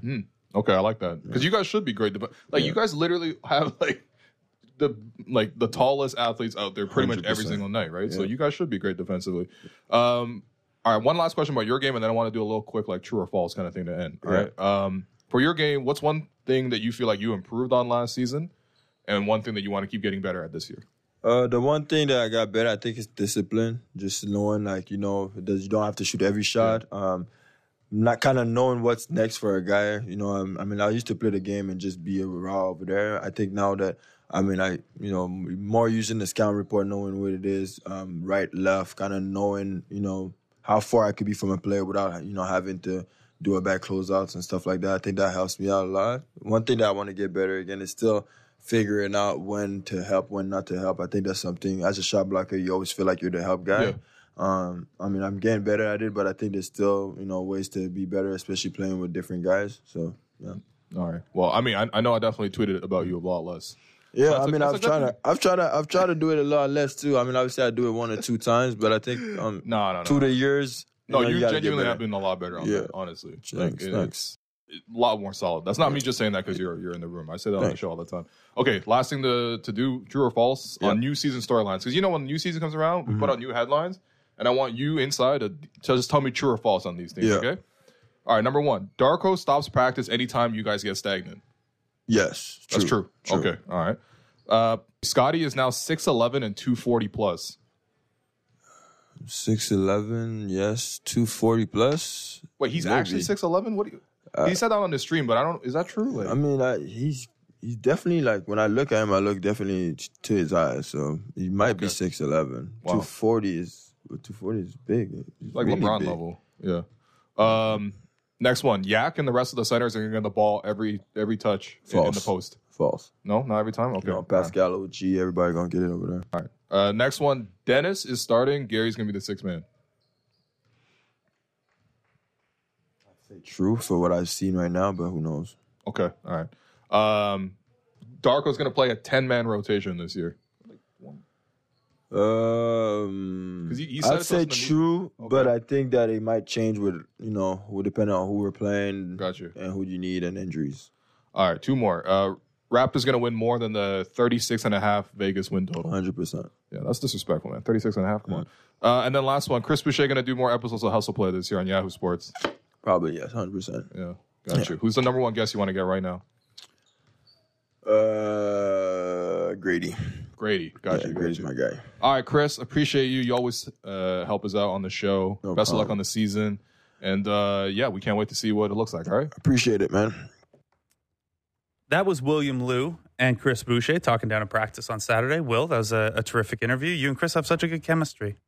I, I know. Listen, I know we have history here, and, and we told the story on this show a million, million times, so I don't want to repeat it. But it actually is very cool. Like uh, when we see each other, it's all friendly. It's nice. My You know? boy William. Yeah, that's my that's my guy now, Chris. No, but seriously, it was a, it was a huge help because for us, like we, we definitely wanted to again, like we're obviously relaunching on, on TV and on radio.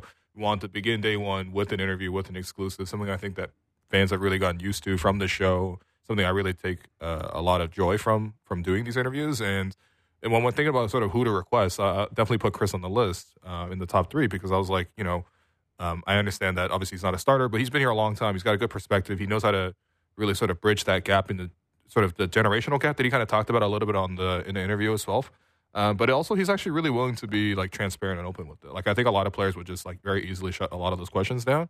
But I know I can ask Chris that not only because we have a bit of a rapport, but also because of the fact that he's just a good speaker and he's willing to to sort of be transparent. So I, I you know salute to Chris, man. And that takes some time. That takes some time to, you know, get comfortable with media. Obviously, you know, English was his first language also, and, and then, you know, secure enough in your spot that you can tell it like it is and no one can be too upset with you because it's the truth. I do have a couple serious follow-up questions for Let's you, but am I to understand from you saying, "What up, Bobby?" and getting no response that we should not pencil Bobby Webster in for the show? No, uh, so Bobby has said he will do the show once per year, once per year. Okay. per year though, not season.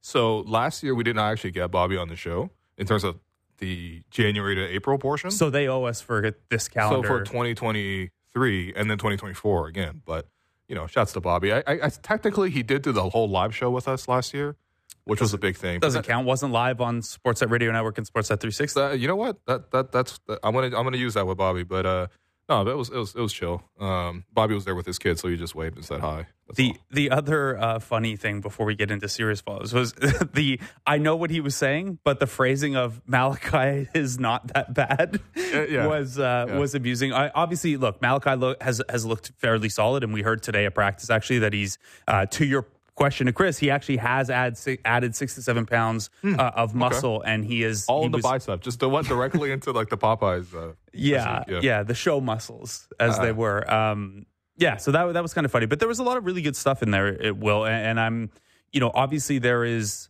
an element of like you said, Chris just growing up and, and Chris being, you know, having that kind of perspective and being willing to share it. Um, when you hear Chris talk about what the dynamic was like last year between the older guard on the team and some of the newer guys, and.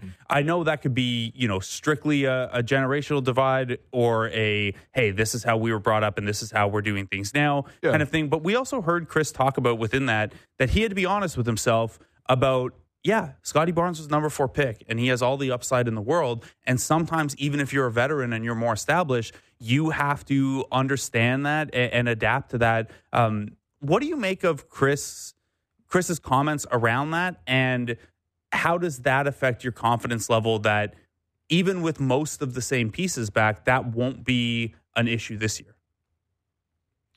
I mean, I think it's kind of like growth on both ends, right? Like um, sometimes when you hear like terms you use like maturity and all that kind of stuff, like it, it really just depends on sort of which way you're looking at it. And I think that from both sides, like you know, like I'm sure there's some maturing that Scottie went through last year, which is typical of a second year player and also typical of uh, somebody who's 21 years old at that time. Um, and I'm sure that it took some getting used to from some of the older vets who, you know, again, to Chris's uh, point, uh, you know, came up in a sort of different way. I mean, like, but at the same time, like, you you do have to be realistic. Like, Scottie is an excellent player and not a perfect player. Um, I know there's definitely like uh, a future thrust and an eagerness to sort of like, in, in, you know, install him as sort of the franchise player and all that kind of stuff. But he's not the best player on the team right now, and so that is a sort of an uncomfortable gap between expectations and what people want versus sort of what's happening right now. Uh, but at the same time, it's not like you look at the situation, especially you go back to the 2021 uh, draft class. Scottie Barnes has played 5,295 minutes. That leads every rookie in that class, right? The next closest is Evan Mobley, uh, who once again finished second uh, at, at 5,046 minutes. So just slightly behind Scottie, just like the rookie of year race. And then Franz Wagner, um, just also 5,000. Everyone else below is 4,000 or below. You know, so he's already like really, really been able to show that impact. He's been able to step into the starting lineup pretty much from day one. I know there were some injuries back when the Raptors started when he was a rookie. And I, at no point did I think that, like, wow, he should come out the starting lineup or he should play less minutes. I think all we really wanted to see was more growth and more development on that front. And I think there was definitely that veteran group, especially the ones who were able to win a championship. Um, not obviously as the main pieces, but a lot of the main pieces, right? There obviously none of them were Kawhi, but you don't win the championship without Pascal. You don't win the championship without Fred. Um, a lot of those guys were really ready and willing to to try to win and try to push. And I think that that urgency, um, especially as sort of the season went on, and sort of it kind of dragged on. It just wasn't really again that happy of a workplace. Again, that's what we spoke about at the start of the episode. Um, you know, people started to drop off a little bit more and more, and I think that that's not even trying to put blame on one side or the other. Um, certainly, I was not in the room to to even adjudicate such a thing, but I do think that that was an actual tangible um, subplot of last season that we heard about more and more as the year went on. But uh, yeah, I mean, uh, you just hope that again with Darko coming in and sort of um, also Scottie taking on more of like a visible presence, like he's doing a lot more media than mm-hmm. last year. Last year was difficult to get Scottie to do media. Like you, you, you. He would have to be coerced to do media. You know what I mean? And I don't. I sometimes I don't blame him. A, the season wasn't going that well. And B, you know, there were like negative headlines about him in the press. So why would he want to talk to the press? So again, I'm I'm seeing both sides. But I'm talking about like there's a difference this year. He's he's happy. He's talking to the media more. He's taking more ownership of the team. And I think that you know, again, there was always sort of can you find that overlap in timeline between the younger guys and the older guys?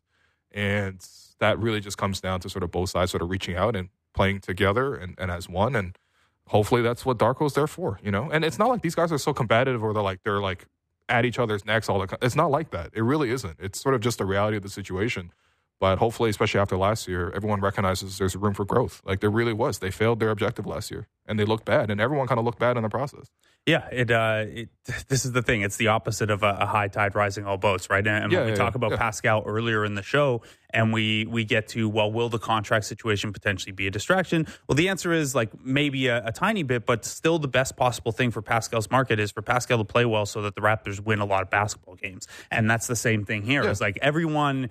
There might be some disagreement and some friction about how to achieve that goal, but the most important thing for everyone's individual stock first is the team does well. Yes, because guys guys on bad teams don't get paid or, or don't get you know the opportunities that, that other guys don't. So um, another follow-up for you. I, I want to talk some of you know what boucher's role is going to look like and what this Yeah, bench sure. is going to look like in the next segment. But there was something off the top of that interview. You kind of asked chris about Dillon Brooks and about watching that canada basketball team. Now we heard Shaedon Sharpe earlier in training camp say that he wants to be with the canada basketball program in Paris next summer for the Olympics. Okay. We Chris Boucher kind of alluded to that and and suggested he would like to be a part of that as well. And Andrew Wiggins told Mark Medina uh, the other day that the goal next year is to be with them in Paris, uh, citing that he had a broken rib this offseason. And while Wiggins Okay. was not a part of the initial group of 14 that committed to three years, there's now an injury consideration here with him. Um, what is your we'll probably talk about this again before Paris Yeah, as sure. well. What what is your personal appetite for Canada basketball coming off of the three year commitment? If a guy like Boucher, Andrew Wiggins, who had an injury consideration, Shaedon Sharpe, who you know no rookie is going to be able to commit to a three year window like that, given the the dynamics of the NBA. Yeah. Um, what is your willingness to for Canada basketball to be flexible around that stuff? It's so difficult. I think I would leave the decision more towards the leaders of the team. Mhm. Not to say that you pass the buck as management, but um, a lot of these guys have put in such incredible commitment to the program, right? Like, you know, when you think about the captains of the team, it was basically Kelly for this run. Kelly and Dwight Powell were the, the, the vocal leaders, the older members of that group, along with Melvin Ejim. Those guys have committed to them, you know, in, in more what other players, I guess, haven't. You know what I mean? And so you let that decision sort of come down to them and definitely make it a collaborative one. Also, I think like it's not a guarantee that a guy like Shaedon Sharpe walks into the, the, the team, especially next year. Like I understand that we saw like you know uh, great flashes of potential. He's arguably the most athletic player in the league, um, and that towards the end of the season, when we're talking about the last month or so, he was really able to you know have multiple twenty point, thirty point games. All that kind of stuff is good. I honestly like there are players more ready to win now in their development curves that is sort of ahead of him. So I think of almost in terms of generations and cycles, this current generation for this current core, uh, which is what we saw um, for uh, their you know recent run at the World Cup and they won the bronze, like those guys all deserve their spots coming back. Like I'm not bumping any of those guys, especially the NBA guys. The secondary guys, I mean, that's where I'm more willing to have a conversation. Right. If if Wiggins wants to come in, I think there's a big spot for Wiggins to come in. Right. But do you even start Wiggins, for example? Because you look at the way they, they operated this past year, it was uh, Dillon Brooks. I mean, based on what he did, I'm not. I can't bench Dillon Brooks based on what he did. Shea obviously is going to play point. So then three was RJ. It's hard to tell RJ to not come and, and start because first He's off, been the most committed. he's been the most committed. Second of all, his dad's the GM. so is Wiggins going to then come in and play four? Well, then all of a sudden you're already at a size mismatch. I do because- like that option as a as a bench and, and later unit. But Right, yeah. right. Right. Yeah, so you might be telling Wiggins you can come, but you might not necessarily start, which is wild to me. But and this is before factoring in where does Jamal Murray fit in? exactly. Yeah. Because Murray did So- make the commitment and had a, a, an excused absence this offseason because, you know, coming off an NBA finals and the ACL injury that cost him two postseason runs before that. So, At least in the case of Jamal, though, he did come down to training camp. Yep. He was with the team. And you can understand that. I mean, obviously, I understand it, that Wiggins couldn't play because of the, the, the broken rib. Like, that's very serious.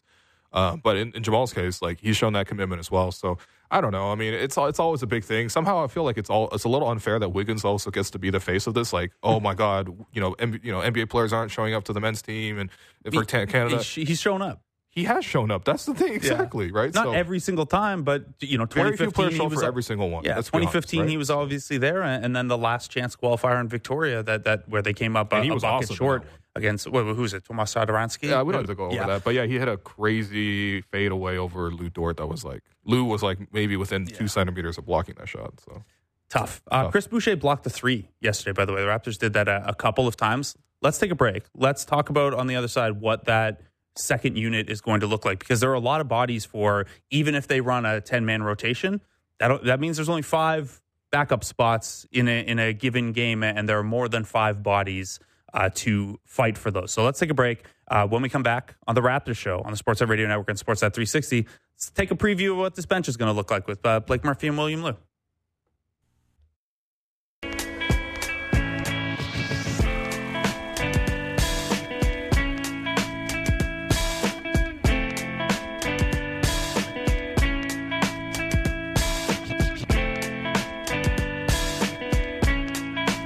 Welcome back to the Raptors show on the Sportsnet Radio Network. I'm your host, Wayne Blue, joined for the last segment by co-host Blake Murphy.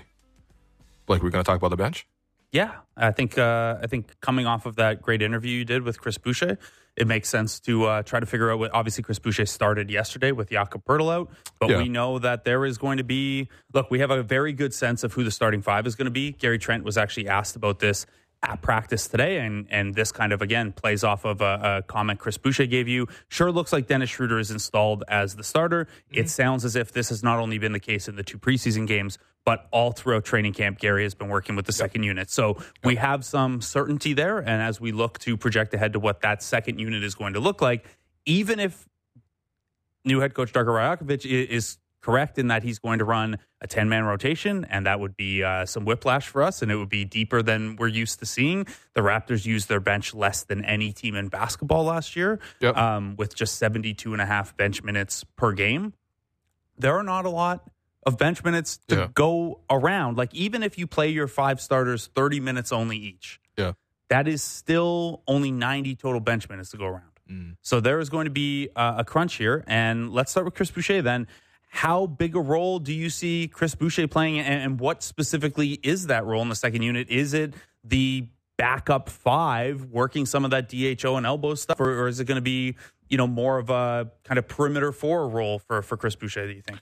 So I, I think it's not going to be too different uh, his offensive role in, in that regard. I think in terms of sort of how Darko has spoke about it, and obviously we haven't been able to see it because uh, Precious Achiuwa has been out with injury the last two games in preseason, and hopefully he comes back. I, I think he's been he went through a full practice today, and he's been sort of Questionable for tomorrow. questionable for tomorrow. That usually sounds like he's going to come back unless there's some sort of last second uh, uh, mishap. But it sounds like they'll use him more in that sort of like playmaking hub role at the five. And so I think that what that leaves Chris with more is being able to run in transition, being able to make those cuts. Guys keep finding him. I love the fact that the Raptors keep making these extra passes. OG did it in both game one and game two uh, of preseason. Scottie's been doing a lot. He had a beautiful touch pass, um, and they, they worked some great sequences. And Chris is always a recipient of that. If you watch the film, he consistently outruns the opposing team center or bigs, sometimes even their wings down the floor. Um, and so, you know, there is that sort of ability. He was already a really good cutter. So, you know, when we saw, for example, a couple of years ago was when Thad Young first came and joined the Raptors, he really stabilized that bench group. They used to give him the ball in the post, and then he would find guys cutting, and it would a lot of times be Chris. And so I think his role is not going to be all that different. And I, th- I think the reason for me that I want to see Chris in that cutting role rather than sort of more in that dribble handoff role is if you're going to play that dribble handoff, you really need to uh, be able to a hold your position really well in the post because again, there's probably going to be a lot of pressure on you because you're probably going to have the ball. Um, and B, I think you're going to need to screen really well. And I think that if there was a weakness in this game, I don't think Chris has really been that particularly effective as a screener. I almost prefer Precious in that role, even though we haven't seen him all that much in that ability. So, um, yeah, I mean, I think it's I, just like I told him in the interview. I think it's going to work out well for him because there's going to be a lot more cutting in the offense, and he's always been great at cutting. Yeah, I, I agree with that part. And I think one of the things that more of these handoffs and operating more through the high post instead of face up opens up is, a lot more opportunity for that, whether it's baseline cut, 45 cut, you know, split cuts over top of the, the, the post and things like that. There's going to be a lot more opportunity uh, for that kind of thing. Obviously, Chris wouldn't be in the, you know, cutting out, out to the three point line, but a lot of the stuff for easier buckets uh, around the paint and you know catch defense's inattention. He's always had a knack for kind of finding when his man falls asleep or, or the help's looking the wrong way. Um, so we know that once healthy, Precious Achiuwa is going to play a pretty big role here as well. Like you said, he'll probably be the guy you know playing more of the Jakob Poeltl role. Uh, in talking to OG Anunoby the, the other day defensively, it does uh, about the defensive changes. It does sound like they'll probably when Precious is in at center, They'll probably still look to switch one through five if the situation calls for it. Where Yeah. obviously you're not going to do that with Jakob Poeltl. Um, so that'll be something that will look different in the starting unit, but it'll look familiar to last year in the second unit. And then we know Gary Trent Jr. is going to play a very large role off the bench, the most important offensive piece for that second unit. He'll need to improve the defense, which it looked like in the preseason opener. And then I don't think anyone really played any defense yesterday. I felt like after they went up like twenty to 6 Mhm. Uh, after about three minutes, they were like, "Yeah, okay, maybe we could just like we could chill out. Let's let's let's throw some nice passes and make some highlights. yeah. we're um, not losing this game, and they did not, obviously. So there are three spots accounted for then, right? We think Chris Boucher is going to be in there. We think Precious Achiuwa is going to be in there, and, and Gary Trent's obviously playing a, a very large role. Yeah. You mentioned Thad Young. There's also Otto Porter, who is fully participating in practice and inching closer to game action. I don't know if I that's mean, going to if- be asymptotic, where he gets closer and closer to game action and never actually gets into a Asymptotic. game. It's sick. man. I Uh, feel like I'm in grade eleven uh, data, data management. Yeah. Um, uh, yeah, quadratic formula, Otto Porter right, right. Jr. That's not even data management. Um, That's but- uh, but- advanced functions. And then there's also Jalen McDaniels in there. So there are two, uh, there are theoretically two bench spots open if we've given three of them to Boucher, Achiuwa, and Gary Trent. And we're already pretty low on distributing those, say, 85 to 90 bench minutes. Yeah. Um, how do you see the rest of that playing out? Because there's not only the, the veteran forwards and an interesting guy in McDaniels, who I know you like a lot of his game, there's a Grady Dick factor in there as well.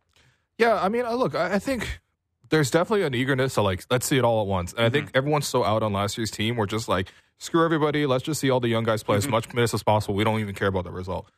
That's. You'll- never going you'll to be care the about reality. with the result once the game starts and you have and you're watching everything. That's not going to be the reality. And I, I think for Grady, there's going to be a, a, a learning curve that comes along with it. Um, so he will come in the game. He will scramble like like you know like his hair's on fire, and I love that about him. He's going to make quick decisions. He's going to be aggressive with his offense. Um, and if there is an ability to sort of play him, sort of that like maybe five ten minutes a game to start the season, uh, I would be pretty impressed with Darko and the way he's able to manage the rotation. But I also think that there's other guys right now ahead of him in the depth chart pretty clearly that you know in terms of skills and ability are, are clearly ahead of him. So um, I think McDaniel's has shown a really good ability to slot in. I, I don't, you know, he's not on the ball all that much, which is similar to sort of what he did in Charlotte or in Philadelphia as well. Um, he's pretty good defender, pretty disruptive. So I think, especially if that second unit wants to really pressure uh, on defense, switch a lot of actions, and then force some turnovers and, and play in transition, um, I think that he fits in that identity quite nicely. There is a little bit of redundancy between him and I think Chris for me. Um, but I do give Chris a lot of the edge there because he's bigger, he's able to play bigger, and also uh, he's been with the team a little longer, so he knows how to sort of uh, operate with the rest of the guys. But yeah, I mean, Otto, if he's healthy, I would love to see him sort of be the two in that kind of position, right? Because I mean, we're not first time we're not definitely playing all bench lineups, but for Otto, he's definitely a very solid vet. When he's healthy, he's able to rebound. He's able to obviously hit threes at a pretty you know decent clip. Not gonna be a high usage player. Definitely hasn't been that pretty much all his career, but especially not now. Um, he would be ideally the guy I'd pick, but you know, I mean, there's lots of guys that are gonna be left out. Even at a ten man rotation, there's gonna be calls for other guys to sort of change in and out. I, I mean, if, I guess the upshot of that is that uh, Darko has more options, but I don't know. I kind of like a Vision six nine off the bench at least. You know, keep some because it's not like everything they did bad or, or, or, like defensively was bad. They're, Right. they, they do good things defensively. And I, I do think it helps, especially younger guys, when you're playing to an identity in those minutes. So, you know, Yeah. if it's a chaotic, we're going to force a lot of turnovers and, and get it in transition. Like the bench mob year, first of all, it's a it's an unfair anchor point for us to evaluate defense on because like they were only the second all bench unit like ever to be that productive. There was a Clippers all bench unit. Uh, I remember going through like years and years of lineup data, and there was one Clippers second unit that was roughly as good, and they completely fell apart in the playoffs. Um, and then obviously the Okay. rat, we never really got to see the bench mob in the playoffs because Fred got hurt uh, that year Right. i- with the the shoulder separation. So Game eighty two, baby. Yeah, Got to chase sixty wins. yes, that was a Bam Adebayo with a Bam. with a hard screen? We'll- ah, that's we'll what he call it? does. It wasn't. Yeah, it, was, wasn't anything wild, but So, look, it, that that is part of this. Also, some of this stuff resolves itself by there will be injuries here and there, and guys will get more opportunities. They, these things are not static, and the way it looks today doesn't mean it's going to look that way for 82. Um, if they do go with a bit more of a Vision six nine second unit, and you know that would maybe see Gary as the lead ball handler. And, and to be honest, I don't even know that they, they have in preseason. I don't know that they're going to run full bench units. I don't know that they should. You, you're probably they, shouldn't actually. we saw them stagger Yeah. a little bit more last night, where Scottie Barnes was the was with the bench unit for Right. for a good chunk of minutes. We also saw a Um, lot of Gary playing alongside of Dennis, which is a work in progress. I would say they they definitely made zero plays combined together last night, which Yeah. uh, could could use some work. That's all. What do you make of Gary uh, holding the pass after he passes? The Like, follow through? Yeah, Yeah. And, and just like freezing with it. here's here's the thing with Gary to understand with Gary, right? Um, like for example, on media days, he he finds a way because media day is like the most uniform day possible. Like you're literally wearing uniforms and you're taking all these photos and promotional videos. You're screaming into the camera, and then it says, you know, next on Sportsnet. You know, like that, that's that's what media day is for. You go up there for the press conference, but like, you know, uh, you you do some fun videos, whatever, right?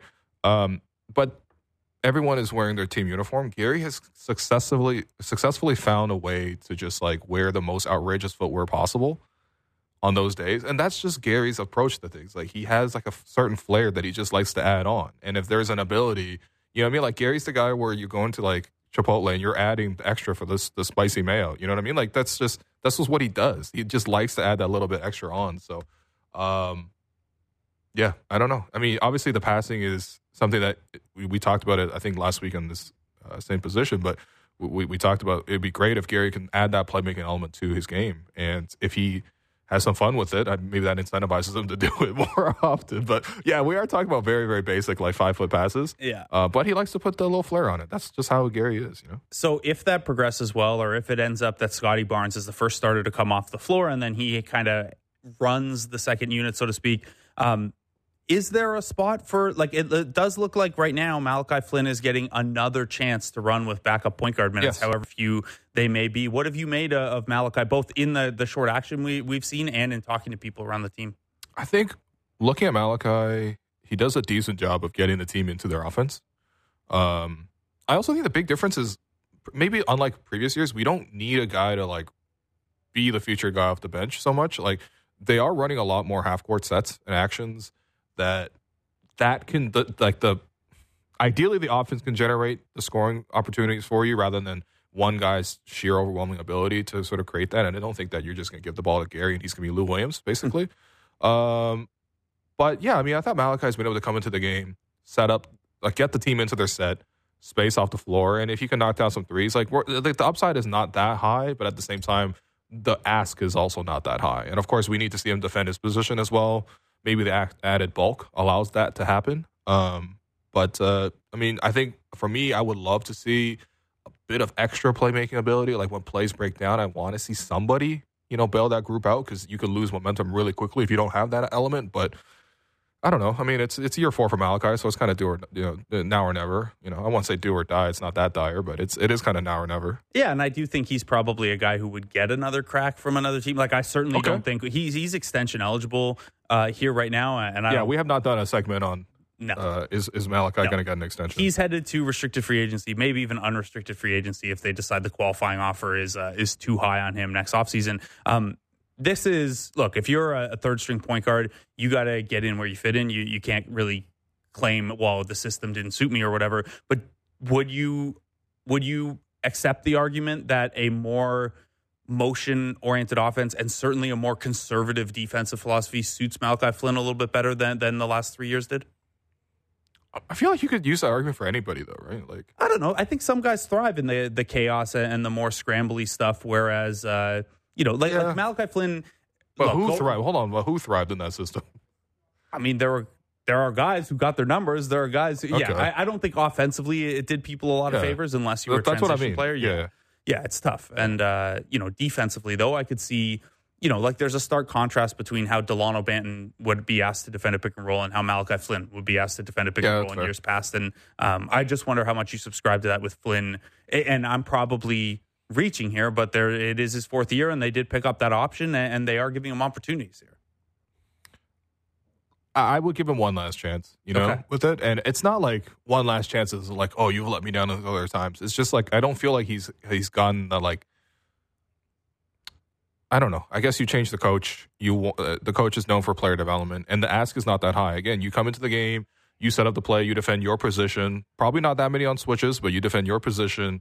Um, you get your team into your offense, and you knock down two threes. Like like- like a Jevon Carter. You know what I mean? Mm-hmm. Like, can you even get to that level? And if you can, then the spot's been kind of been begging for him to take it, right? Well, like, here's here's an even lower bar to set it to. oh, It's like, okay, is he we're just lowering. low- That's like a, Well, n- like playing look, limbo right There now. is, and I explain this a little bit more in a piece Okay. I have up at sportsnet.ca right, Right, now. right. Um, Jeff Dowtin Jr. is on the outside looking in when we look at these roster Yep. breakdowns because there are 15 guaranteed contracts and then him who with a non-guaranteed contract. And we know the three two ways are headed to the 905. We know um, Mo Gueye and Makur Maker are headed to the 905. Yep. We don't know what the future holds for Jeff Dowtin because he's in a spot where technically under the tax, the Raptors have enough room to cut someone and keep Jeff Dowtin Jr. yeah. They could also try to sneak him through waivers and then re-sign him to a two-way deal and cut one of the two ways.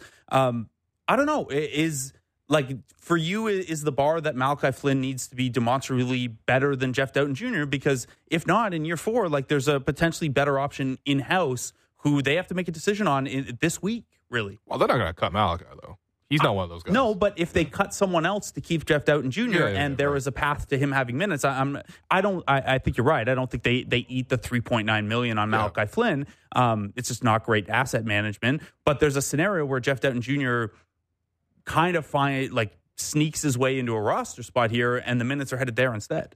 Yeah, I, I look. I think what we have seen from Jeff at the 905 level, or during his moments last year with the team, even last night when he came into the game, and I mean, like, I wouldn't be too encouraged if I were him. I mean, he came in as the fourth point guard option, right? We saw obviously Dennis, 17th, the seven, 16th guy to, to come in, and he's tied for 17th in preseason minutes overall. right? Right. So you saw Dennis as a point, you saw Malachi running back up, and then you saw Markquis Nowell, and then game one, I don't even think he even He in that minutes.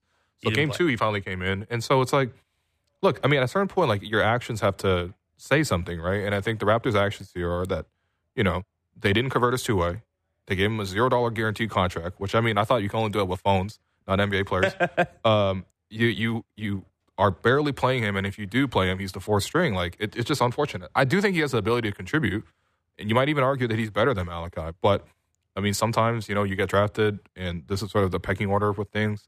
I do think that like maybe it's just the age. That's probably the only thing I would look at potentially. It's like okay, maybe there's not as much upside, but again, we're not looking for upside. We're looking for a backup point guard who can come in and contribute. Um, so I would say uh, maybe Malachi has a bit more offensive pop. If I had to say, if if I had to say, it, there was a real advantage between those two. But I think at a certain point you get to that level where on the ro- end of the roster where like it's about who is can do the job at that specific moment Mhm. more so than like um this sort of great potential with these kind of players, you know. And that's not to put these guys down. It's like I think like all these guys are willing and and, and capable of getting minutes. But for me, I. I I I think Jeff can play a role. I think you think Jeff can play a role. It's not a huge role, but I think he can play it. But the Raptors have consistently shown with their actions that I don't think they really back that up. And here's the thing I kind of hint at in my article is uh, I think if the Raptors decide he can't play that role for them, someone else is going to Yeah. before he can make it to the 905. And they don't have his 905 rights anyway, Right. which again, you can go to that article to figure out the nonsense of G League rights. Uh, Mm-hmm. we only have a couple minutes left, Will. The other kind of end of roster guys here. So uh, Moge Makur Maker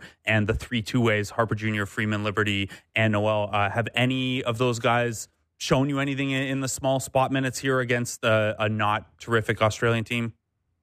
I mean, JFL came in last night and did a great job. Mhm. Um, I, I feel like JFL may be a little aggressive. Maybe just I feel like there's a very famous troop that uh can, can, has that acronym. But um, no, I thought he came in the game and did really well. Athleticism is there. I think the Raptors have a type. You know, every year they like this like rangy two guard.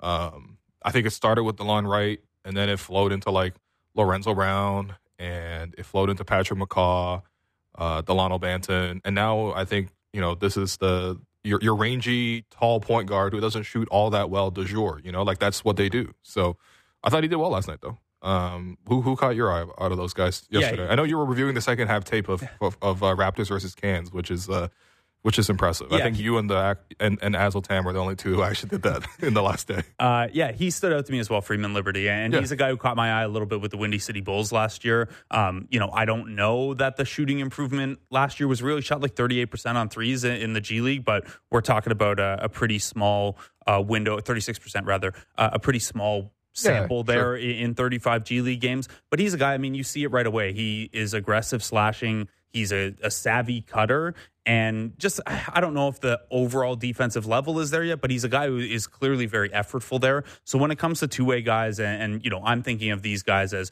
what are they going to look like for 905, not Yeah. for what could they contribute if called on by the Raptors, because we just went through that. Their third unit might not get enough minutes as it is. Yeah. Uh, but I think he's going to be a, a really nice uh, 905 piece for them. And I know Bulls, uh, some smart people who cover the Bulls, who I, I trust their opinions, were upset to see him signed by Toronto. That's usually a, a decent sign too. Yeah. And, you know, I I think that, again, like the Raptors need more guards sort of in the pipeline. You know what I mean? Like you just need more of these prospects available. Um, but then again, when you're describing this, I'm like, damn, that sounds a lot like Jeff Dowtin.